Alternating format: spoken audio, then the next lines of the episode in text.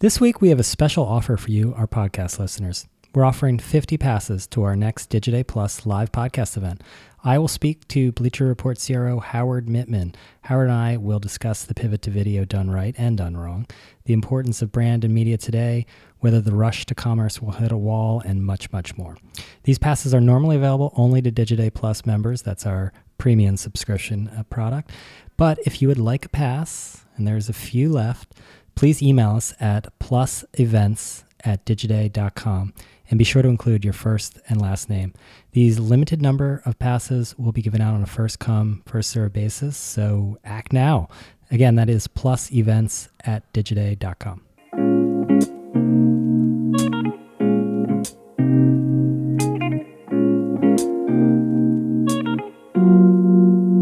Welcome to the Digiday Podcast. I'm Brian Morrissey. Uh, this week, I'm joined by Kate Lewis. Kate is the SVP and editorial director at Hearst Magazine's digital media. Kate, you oversee digital for all the different publications Cosmo, Esquire, Elle, Good Housekeeping, and so many more. And so many more. so let's just go back because you came from Say, mm-hmm. which now no one no one remembers, but I remember Say. Say, stay, st- they're still hanging in there. Yes. Oddly enough, I noticed this in my in my bathroom. I still have some sort of say shaving kit. Oh, they were so good at gear. Yes. They were profesh at that. So you came over to Hearst. You, Troy Young, modernizing wrecking balls. Although interestingly, Troy and I did not work together at Say. Really? Yeah, I came after he left. Interesting. Yeah. So, eh, explain exactly in four years what the the, the difference is between Hearst then, mm-hmm. you know, because I was maybe a little bit behind in digital, mm-hmm. and now. I mean, I think, you know, part of it is that we put a lot of people really dedicated to digital content, digital sales, ad tech, you know, CMS, all that stuff that they just hadn't made a lot of effort around that at that point. Um, so a huge part of it is resourcing. And then, you know, unabated ambition, I think is the other sort of piece of it that Troy and I brought to the team um, so fixing the plumbing and then yeah. having a digital orientation yeah. for a a part of Hearst that has magazines in its name. Right. I think you know. I think of my mandate as I want people to have you know a personal resonance to these brands in 20 years.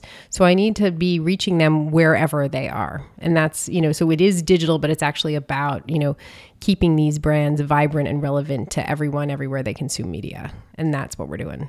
Okay. So originally that was building scale, right? Yes. I mean, because I remember at the time, I mean, the Hearst brands were bigger than their their digital audiences. Oh, totally. Yeah. So we needed to get out there and have content. I mean, a lot of it is that, you know, the more stories you stuff. post, yeah. the more people have to read, the more they're going to find you. And so it was, you know, scale the volume of content you're producing, the pace at which you're producing, and people will discover it. So was this uh, as big of an internal challenge?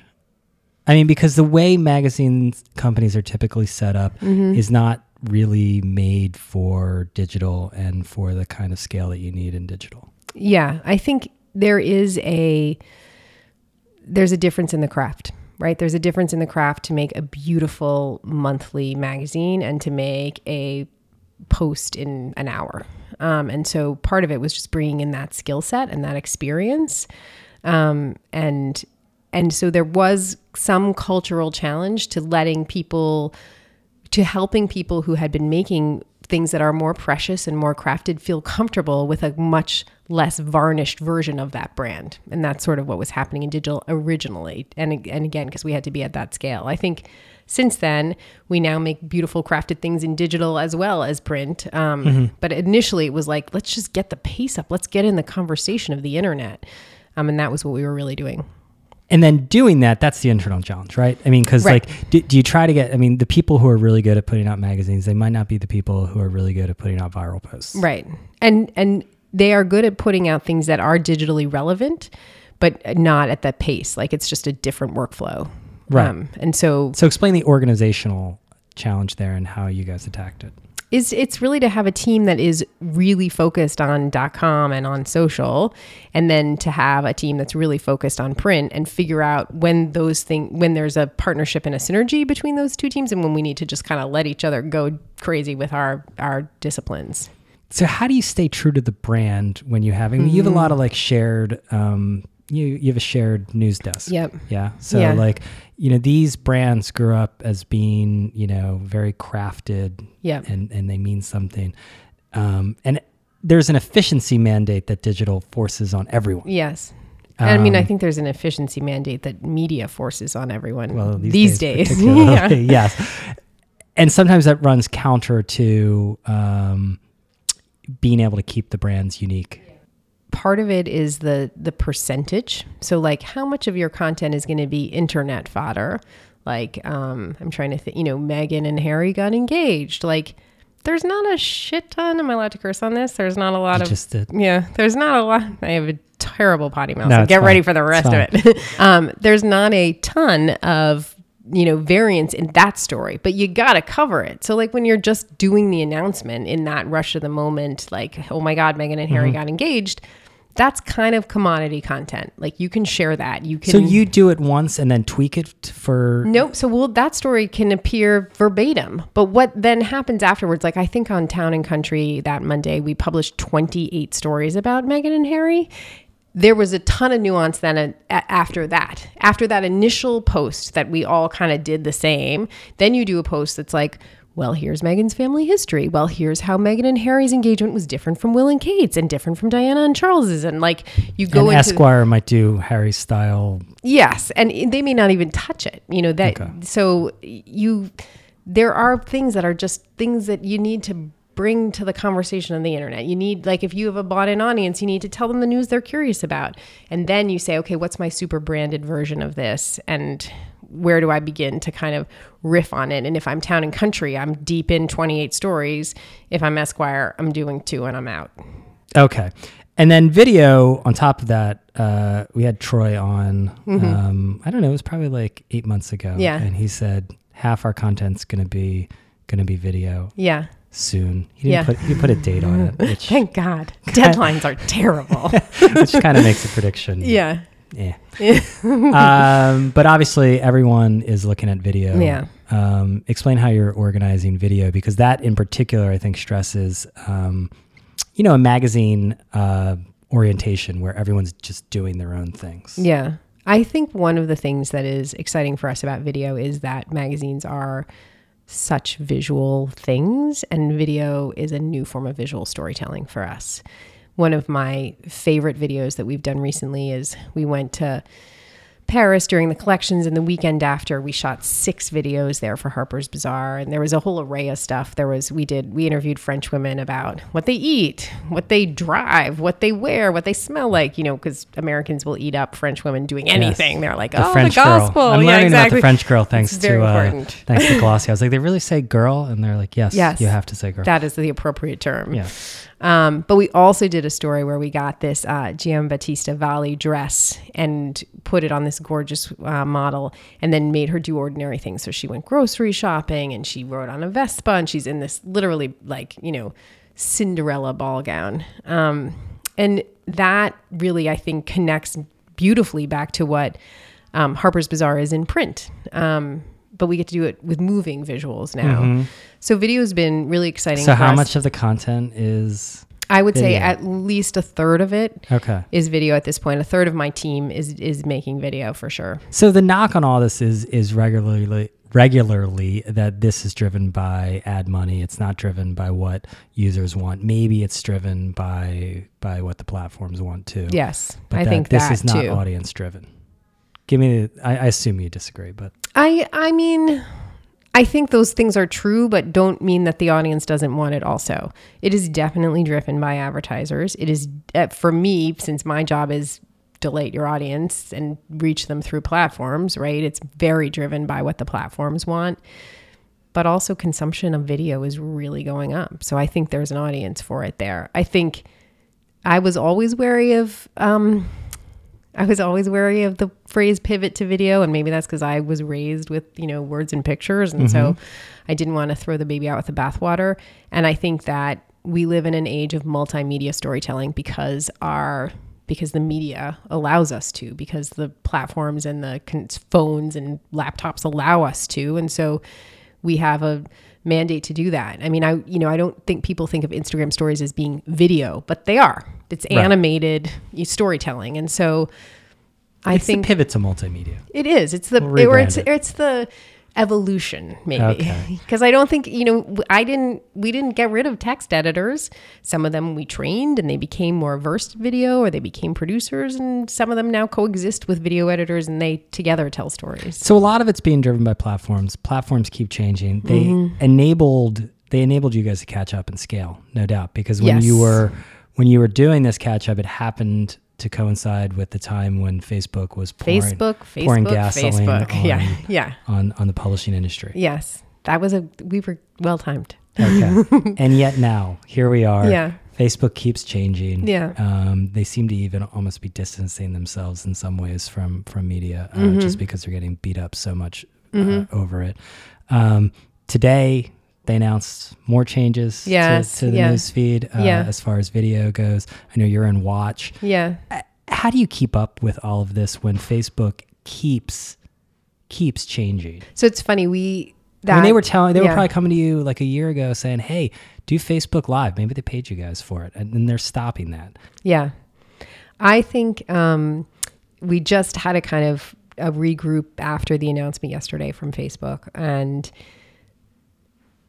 it, it, it's kind of easy in my group to, to weather that because we are just trying to evolve constantly how we make content. And so we don't I, I I just can't let that freak me out. Like maybe it's because it's been like four really tumultuous years, Yeah. and I'm just like, okay, here's another thing. But like, you know, I think what this the kind of KPI for me is that we continue to see audience growth. So you don't care if you get whacked as long as everyone else gets whacked. kind of, and I also don't think we're getting whacked. Like we continue to see nice audience growth, mm-hmm. maybe not in the traditional way. Like our UVs are not, you know, exponentially larger year over year, but they're nicely larger. And also like our presence on Snap and our, you know, Instagram engagement and all those other things feel up. It means like we're still reaching audience more than ever and telling stories in the right way. So I I look Is it hard with resource allocation though? Um Because If you ask my team for sure, they'd say yes. I think that is the like, Because they're like they're always saying, "Oh, rush over here, rush Right. into live video." Right. No, no, no, no, no, no, no. Forget about that. We want we want a short form video. No, no, no, no, no. Now we want episodic. we want content. series, right? And don't forget live in the middle of that. yeah. That is why we had, we never kind of threw the baby out with the bathwater. Like what you want at the end of the day on your team are people who really understand your brand and who are, I almost cursed again. Look, I stopped myself. You can. who are Once there's fucking one curse, great. once there's one curse, We're just, that's it. Yeah. great storytellers and you know and great news hounds and great like digital listeners. And once you have those people and then you say okay today i want you to try to like make animated gifs like and tomorrow i want you to you know do infographics like as long as the the dna of your editorial team is sort of like i i am cosmo. I am good housekeeping. I am delish and I know mm-hmm. what this brand means and that there's an audience that engages with it and I'll figure out how to execute that as it changes. Okay, so four years ago, I would say the perception was you guys were playing catch up to the digitally native publishers. Yeah, many yeah. of them venture Yeah, funded. yeah. um, and they were they had much larger audiences in many cases, Mm-hmm. and they were looked at, as the hip, cutting edge Yes. people. Yeah. And now we're in this sort of trough of disappointment for so these sad. these people. Um, Refinery today uh, cut I think 35 people. Yeah. Um, BuzzFeed, uh, Jonah Peretti came out and said digital media is in crisis. Yeah. You know, Vice is cutting people. Mashable, Fire Sale. I could go on. Yes. Yes. So, are, are, Happy you- news. Are you like triumphal? no, I'm not because I think, um, I mean, first of all, I think those people were North Star for us in the beginning. Like it was like, oh man, like look Were they leading you in the wrong direction? I don't I don't think so. I I mean if if I'm going to be hubristic, I would say the thing I feel that we have is these brands. I do think like people feel a resonance to these storied brands and so there's a staying power that I think advantages us. Um I also think, you know, many, the companies that you mentioned are all single brands. And we, you know, I have. Well, BuzzFeed now is talking about a house of brands. They're talking about Yeah. BuzzFeed. They're talking about Tasty. but I've had one for a hundred years, you know, like true. I've had 20, br- you know, maybe not 20 brands, but we don't had, yet have Helen Gurley Brown. I mean, that's true. exactly. They don't, you know, they don't, they didn't publish uh, Truman Capote. And, you know, we have this kind of, this roster of brands and we have this ability to coexist within those brands that has served us well for a long time. And I think Is this like the what's revenge of. Legacy? I mean, Legacy was always hung Mm. around these uh, companies as like a millstone. Yeah. But like Legacy, actually, everyone was acting as if it was a negative. But Legacy, if you look at the definition, it's it's a positive. Yeah, I think it's I think legacy is serving us well right now. I would hate to make a prediction about what the future holds because I've been blindsided a lot. So I don't know, but I, I do think that's an advantage we have now. The way we work isn't, you know, we're Hearst, we work at a profit. Like that's just how we mm-hmm. operate. So that has helped us weather tough times. So for you, digital media is not in crisis. It's not. It's not. It's you know persistently disrupted maybe, but I don't feel like it's in crisis. I feel like we have a pretty strong audience and a pretty strong business model that is like kind of here to stay. One of the things Jonah Peretti was saying was that you know, it, which was kind of ironic because he was the one who was pushing this distributed uh, model so hard, Yeah. was that the money just is isn't there enough, Yes, nearly right, enough from the platform. Like the patience had sort of run out. Yeah. Yeah. Um, do you feel that? You have a lot of you know, Yeah. a lot of stuff going on with the platforms. I think that I have the advantage of not being the person that directly negotiates with those folks. So I get to just like do the creative stuff. Awesome. Um, Look at the engagement So, figures, not the revenue figures. Yeah, yeah. But my impression from where I sit is that those conversations definitely need to be ongoing. Like we do a lot of work. We need to be rewarded for it. And I think um, as long as val- content is valuable on the platforms, I think that conversation will be ongoing and hopefully get us to a place that feels right, like there's a right equilibrium. But Mm-hmm. I'm not sure I would say it's there now. What are you seeing with Facebook Watch? Um, How many watch shows do you have? Oh, I think we have 10, something like that. A lot, like we a have a lot. dozen. Yeah. We have, I think we might be the largest single publisher on that. Okay. on the What, what what what attracted you to go so much into watch? Well, for me, I'm attracted to any time I'm asked to do something new. Okay. Like that, if novelty is the name of the game, there's something new I can play with. Super. I'm going to try it.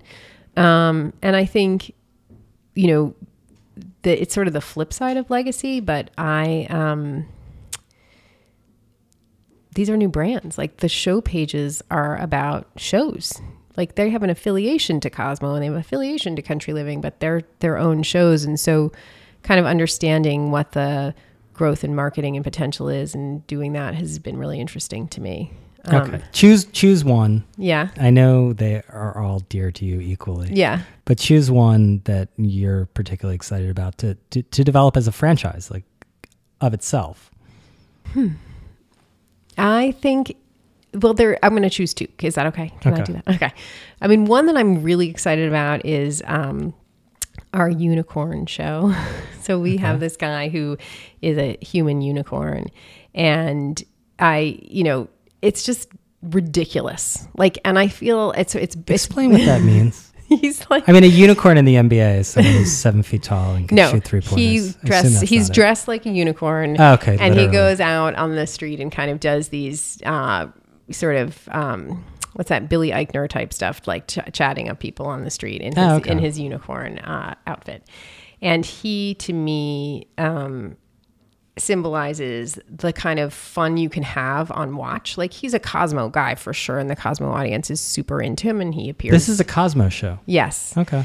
um, and he appears in the Cosmo world otherwise. But like, this is also a real spin off of this brand. It's about like the power of unicornness right now and kind of going over the top with it. And like to get to do that feels really exceptional. Um, and like the show pages give us an option to do that. Um, the other one is much more conventional. It's a good housekeeping one called Test Kitchen Secrets. Pretty straightforward. Like, we do kind of how to cook stuff. And I don't, you know, there isn't in the rest of the digital world, except on our site, there isn't the opportunity to do that in video. And so we get this moment where we can tell people how to make waffles and how to chop onions and stuff like that with the with the the the good housekeeping woman as the representative of it. Um, mm-hmm. So those are couldn't be more different, and I get to do both of those. Like that's what's cool about Watch, you right. know. So how does it how does that change these brands? I mean, when when, when uh, video becomes, you know, not just this side thing, but mm-hmm. if not the main thing, close to the main thing. Um. Oh, well, it changes us. It changes. I'm not sure it's changing the brands. Really? Actually, yeah. I think the answer is it doesn't. You know, it just allows us. What changed the brands more was publishing so much stuff. And when we started publishing so much stuff, we really began to understand how the audience would respond to that stuff. And video lets us take the things that we think they responded to and blow it up big. So it feels contiguous actually with what we've been doing. So um, I, the big change was actually just being responsive to the audience and having that kind of input, you know, every second of every day. Okay. Um, how about translating these brands to Snapchat? Because you guys have been pretty aggressive on Snapchat. Mm-hmm. I, I, I really like working on the Snapchat channels because it actually feels the most magaziney to me and i'm 18 years of print magazine editor so it, it harkens back to those days. We put together editions and the editions are have a different spirit and they're designed really differently and they move and they're you know um, they're crazy but they're mag- they're little magazines. Like that's what they are and like teenagers are reading them a lot. That's cool. Mm-hmm. um, and that actually, in some ways, is, is that an environment to build brands? I think it's an environment to do that thing that I feel is part of my mandate, which is expose new generations to these old brands.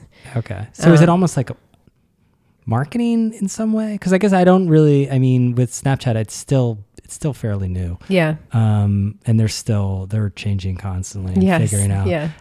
how to marry messaging and yeah. and media um, and how how intertwined it should be, or how whether to completely separate it. Yeah, I I I think it's more than marketing. Obviously, it's a bit. You know, we wouldn't do it if it wasn't a business right. for us. So um, you make um, money off this. We do. I think it is. It's a way to chat. Is what's coming, right? Like you and I are never going to talk on the phone. That's never going to happen. And pretty soon we're not going to email each other anymore either we're just going to be in some kind of chat DM environment. And I like the efforts all the platforms have made, but you know, that Snap has around visual chat. And so it's interesting to create media in a visual chat environment where visual assets are shared from my media brand. That's kind of unique. Mm-hmm. Um, and so that has really up to the design rigor of our group. And I think Instagram stories is really doing that too. Like we really, you know, initially again we were talking about the velocity and just like being in the conversation the internet that was like getting on top of news and making sure you were there with the story but now where it's like make a piece of art that travels yeah. i wonder if 2018 is going to be the year instagram stories becomes way bigger story in media i th- i totally agree with you on that you know because yeah. they, they, haven't really it, it seems to me maybe it's just because I use it more than like Snapchat, which I don't use. Um, mm-hmm. it's possible. Uh, it seems to me it's like it's ripe for to be an actual, a real publishing medium. I definitely think so, but I think the informality of Instagram stories is a you know, it's almost like they went in reverse. Snap had the informality of the personal story narrative. So you're following Kylie Jenner and it's like her and her car and her and her boyfriend and her tickling her dog. And then they added on this much more professionalized version, which is Discover. Mm-hmm. Instagram had a much more professionalized feed, right? The main feed on Instagram is beautiful photography and, you know, sunsets, gorgeous and, selfies and yeah. like all that. And then they they added on Instagram stories, which feels actually a little bit more like the old Kylie Jenner feed on Snapchat. Um, so I don't and we we play with this a lot like cuz we make very professionalized beautifully crafted Instagram stories that don't necessarily engage as well as ones where it's just like, you know, hey, it's me, I'm Chrissy from Bazaar and I'm here at this blah blah and look around like So I'm not sure that Instagram stories will become a media outlet in that in that professional way. Um, but it certainly is in terms of a way to engage our readers around our brand. And I think for us, Instagram stories is like we have access to cool stuff, and our readers get to go with us on Instagram stories. So, how much of a challenge is it figuring out which of these platforms to prioritize from um, a storytelling perspective? Because you can't. Everyone says, "Oh, we're going to be on everyone." But That's our that is our super challenge. Our ch- you've, you've nailed both of them. One is how much time do I spend on each of the media? Like how much do I spend on design? How much do I spend on photography, video, words? And then the second one is okay, now if I've made my media decision, how much time am I spending on the distribution point for that media? Um, and again, that feels to me like the luxury of so many brands. Um, you know, some brands are just exceptionally well suited to Instagram. Elle Decor, huge Instagram following, amazing Instagram feed. Not a big team for the site, but we spend a ton of time crafting their Instagram stories. They're gorgeous. Um, can you make money off that? I mean, yeah, we sell it. You sell Instagram stories. Yeah, Okay. and and the and the main feed. Um, but then a brand like Esquire doesn't have a huge following on Instagram, but is really big on Snap. So that feels like a place where we should put a lot of effort there. Um, and again, because of the kind of symbiotic relationship of all these brands, then when we put 17 on Snap, which is obviously a great home for it, there are so many learnings we had from having Inst- from having Esquire there first that we're able to kind of be efficient in that. But you don't have, like, say, an Instagram team that works across all No. the different brands. We have a centralized social team that is really around data and best practices, but execution is brand to brand on the social platforms. Like, isn't that frustrating? In that you're you're trying to. So you were trying to get super efficient Yeah. in a world that was still fairly desktop, some mobile. Yeah. Um, and now all of a sudden, all these platforms are fracturing everything, and all the efficiencies that you were trying to get, which were made for a desktop world, Yeah. Are kind of gone. Yeah. I don't mean to press you, but Oh, I mean, all these people spend all this time on these like CMSs and stuff like this, Right. and now all of a sudden you're using Snapchat CMS. Yeah. The number of things that an editor has to log into every day is disheartening. I will I will tell you that. I think And a giant security risk. We have like a Google Doc with every single know. password. I hope no one finds it. Ooh, let's start hacking. um, yeah, right. I mean, we're logging on to, you know, our data tools. We're logging on to Slack. We're logging on to Kitten, which is the CMS for Snap. We're logging on to SocialFlow. We're, lo- you know, it's ridiculous. Um, I think there's still efficiencies though in these new platforms. Like that's part of why we have seven brands on Snap and we have, you know, 10 plus Facebook watch shows because there's a you know there is a centralized production team for Facebook Watch that yes there are individual people from each team that create the shows but they work with a centralized team. Oh, okay. So our, our group of animators on Snap is shared but the but the individual team has an editor and designer that kind of thing. okay. So, So, you find it where you can. you look for efficiencies, Yeah. but you're not able to create, you know, a piece of content for Snapchat that goes on Instagram for in stories. Not really, though. God, I'd be like to. but that's that thing of like, I think it's over professionalized. When we take something like Yeah. straight off of Snap and throw it on Instagram stories, it just doesn't read right. So, what is a platform that is not a priority? You haven't mentioned Twitter. I Although people are coming Twitter. back to Twitter. well, Twitter is. a- Again, I would say there are brands that are really, really into Twitter, and we're really into News Twitter brands. during live. Yeah, Esquire, it's important. It's often important for Ellen Cosmo. A lot of the feedback that we get about the Cosmo Snapchat channel, we get on Twitter. Like there are, you know, this is people are agnostic, I think, a bit in how they use these platforms. Um, I, you know, Twitter is important when there are live events, when there, you know, when Doug Jones happens, like Twitter's the place to be. Um, so it has its moments, Mm-hmm. but it it is not as much a part of our daily grind probably as the others, but not. I wouldn't run away from it. Yeah, okay. That's you, you. There's no luck. You can't run away from anything anymore. You know, you really can't. Okay, what's one platform that you find your team spending more time um, focused on? I th- I agree with you that I think Instagram will be a big play for us. Mm-hmm. um, in part because we're pretty successful there now, and so the question is like, how do we get more from this? Um, it it feels like I don't know. I, I, I like Instagram too because it is an all demographic platform. You know, my kids use it and my mom uses it. Like it's, and so it's a place where we can reach every generation and that's helpful for our brands, which are across many generations. Okay, I'm not going to ask you for prediction, but I'll ask you for a trend that you think will be focused on a lot more um, later in the later part of 2018 than we are right now. I think one of the challenges with video is that you are a prisoner to video. So, like, if I want to, if I see a news story and I click into it, I can start with a bottom paragraph. I can just read the caption. I can look at the pictures. I am in control of my consumption experience. And with video, when you start looking at a video, you're like either in it or you're out. Like you got a you got four minutes and you're gonna last for 20 seconds or two seconds or stay for four. But I I am forced to go on the journey that the creator demands of me. So I think swipeable video, which is basically what Snap is, which is basically what uh, what Instagram Stories is, which is like you can break it into 10 segment second segments. You can skip through 10 seconds if you don't want that 10. You can keep I think that is how video will evolve in terms of consumption. Okay, so more swipeable video. I think that people want to be able to scrub you know, I do that. I'm sure you do too. When you're like looking at the Jimmy Fallon clip from the night before, you're like, I just Yeah. want to see where she says the joke everyone's talking about. I don't need the whole goddamn interview. And I think we'll need there'll need to be a method of distributing video that allows the consumer of that content to have more control over how they consume it. okay.